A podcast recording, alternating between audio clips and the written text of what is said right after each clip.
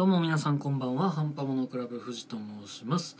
今週も始まりました。ハンパモノクラブ富士のジャンプ感想戦第27号。7月24日水曜日の回でございます。えこの番組はですね基本的には僕ハンパモノクラブの富士が今週のジャンプの感想をお話ししていこうという番組でございます。はい、えー今週のジャンプなんですけれどもついにですね、えー堂々完結日の丸相撲そして関東からはワンピースそしてですね、えっと、特別読み切りで、えーワンピースのスピンオフ読み切りということで、えーこちらがドクターストーンの作画を担当していらっしゃる坊一先生の「えーゾロ対ミホーク」という読み切りになっておりましてちょっとあの異色のコラボといいますかそこを切り取ってその人が書くんだという、まあ、なかなか面白かったんですけれどもそういったラインナップとなっております。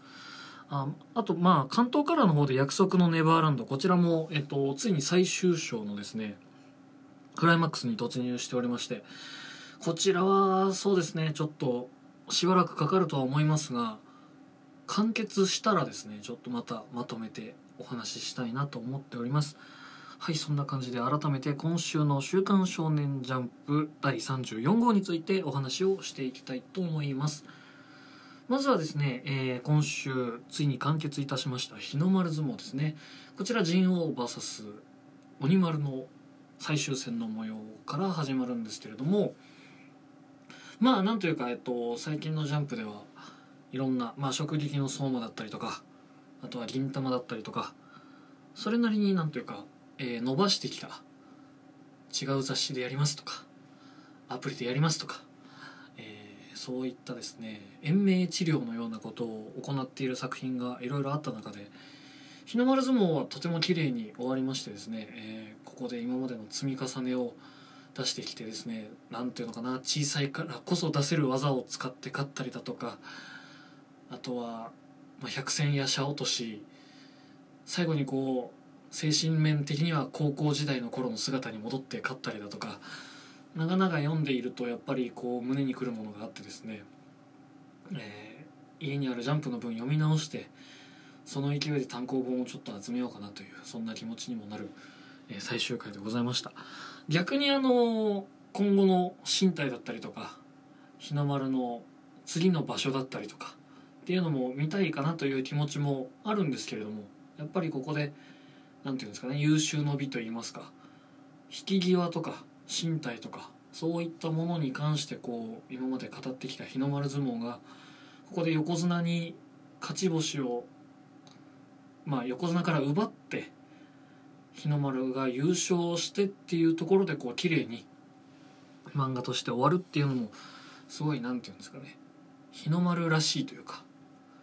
ここでその後とかその後みたいなエピソードを全く書かずにこう優勝しました。横綱に勝ちましたっていうところで終えるっていうこの綺麗さというかそういったところもですねあのなんていうんですかね気持ちのいい漫画だったなと非常に思います。なんだかんだあの連載開始時期からジャンプの方でちょくちょく追っかけてはいたんですけどまあ単行本はあんまりねあの買ってなかったんですけどもアニメになったりだとか高校生編が終わったところで終わるんじゃないかなとか思ってたらちゃんと大相撲に行ったりだとか結構あの長いこと楽しませていただいた漫画でしたのでまたあのそうですね次の読み切りだったりとかそういうところで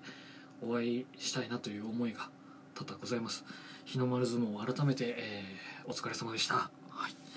そして、えー今週のですね次ですね「えーワンピース関東カラーの方のお話になります。はいということで今週の「ワンピースのお話なんですけれども今週は、えー相変わらずうどんの方でですねルフィ VS 看守たちの戦いをやってるんですけれども今週は何て言うんですかねあの改めてこうルフィという男の凄さというかこうこうやって人の心を掴んできて仲間を増やしてきたんだよなっていうのをこう改めて思い出すような回になっておりましてまあなんだかんだこうやっぱり覇気ルフィもだいぶ使いこなしてきてますのでマントラでねあのちょっと未来が見えたりだとかそういったところも見せつつ、えーついにうどんを制圧をいたしまして最終決戦8日前人知れずうどんを制圧ということで、えー今週のお話になってるんですけどもまあなんだかんだ言って長年続いてるだけあってやっぱりルフィかっこいいなっていうところを存分に見せてくれる回でございます。あのーなんていうんですかねワンピースあワンピースねみたいに思ってる方もこうやっぱりいるかなとは思うんですけれども長年続くだけありますしジャンプをこう支えてきた屋台骨としてというかですねワンピースってやっぱ面白いなっていうのを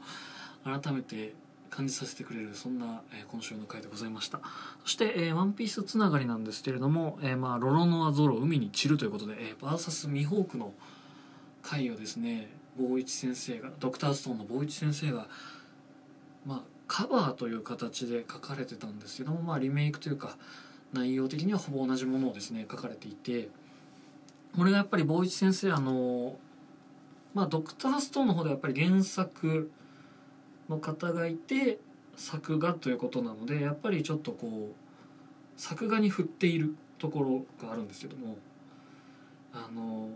ちょっとね「あのワンピースの方に慣れてたりすると違和感もあるかなと思うんですけれども話としてやっぱり面白かったなこの頃っていうのも思い出しますしミホークの黒糖今ちょっとあのゾロが黒糖の秘密にですね和の国で迫っていたりとかもしてあミホークも持ってたなそういえばっていうところを思い出せたりとかですね、まあ、サンジそうですねちょうどあのサンジが仲間になるちょっと前のあの会場レストランでの戦いのところですのでやっぱり懐かしいメンバーもいっぱい出てきますしこれを機に最初の方ですねあの改めて読み直したいなっていうふうにも思いますので「あのワンピースそうですね。まあなんだかんだこう連載22周年ということでもうなんならねあの今読んでる方で生きてる時間よりも長く連載してたりとかするわけですから最初の頃とかって読んだことないなとかっていう方も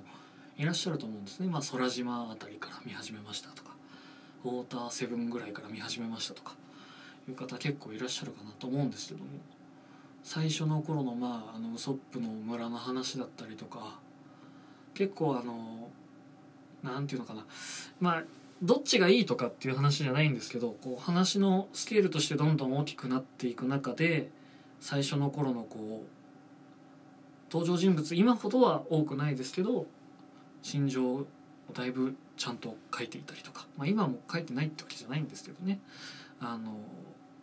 一人のキャラクターに重点を当てて書いていたりだとかっていうところも見られますので麦わら海賊団がいかにしてこう成長していったかっていうところを改めて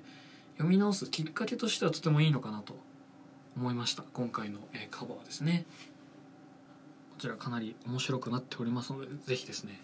皆さん読んでいただければと思います。はい。そんな感じで、え今週はですね日の丸相撲とワンピース。そして坊一先生のカバー「ロロナゾロ海に散る」こちら3本についてお話をしてまいりました。はい。というわけで、えー今週の「週刊少年ジャンプ」第34号についてでございました。はい、まあ、ちょっとね短めなんですけれども今週はこの辺で、えー終わりにしたいと思います。えー今日がですね7月24日水曜日なんですよ。明日、えー7月25日ですね。ついにあのジャンプリーガ先月まあちょっとここからあの急に宣伝なんですけどあの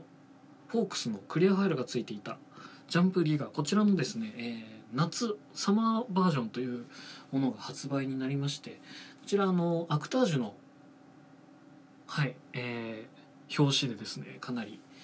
綺麗な表紙でまああのジャンプリーガーの方相馬をですね基本的にはあの連載としてメインとして据えている雑誌としてやっていくみたいでですねあの他の漫画と、まあ、相馬のコラボ表紙みたいなものをしばらくは続けていくのかなという感じの、えージャンプギガでございます。アクタージュの表紙かなり、えー、ケイちゃん可愛く書かれておりますのでこちらもぜひお手に取っていただければと思います。はい、そして、えーこちらが7月26日金曜日ですね。急になんですけど、まあ、僕らハンパモノクラブの本放送こちらもございます。そして、29日の月曜日にはですね安の勝手に一コマこちらも楽しみにしていただければと思います。はいそれでは今週もですねまあ10分少々お付き合いいただき本当にありがとうございました。ハンパモノクラブ藤でした。また来週ジャンプを読んでお待ちください。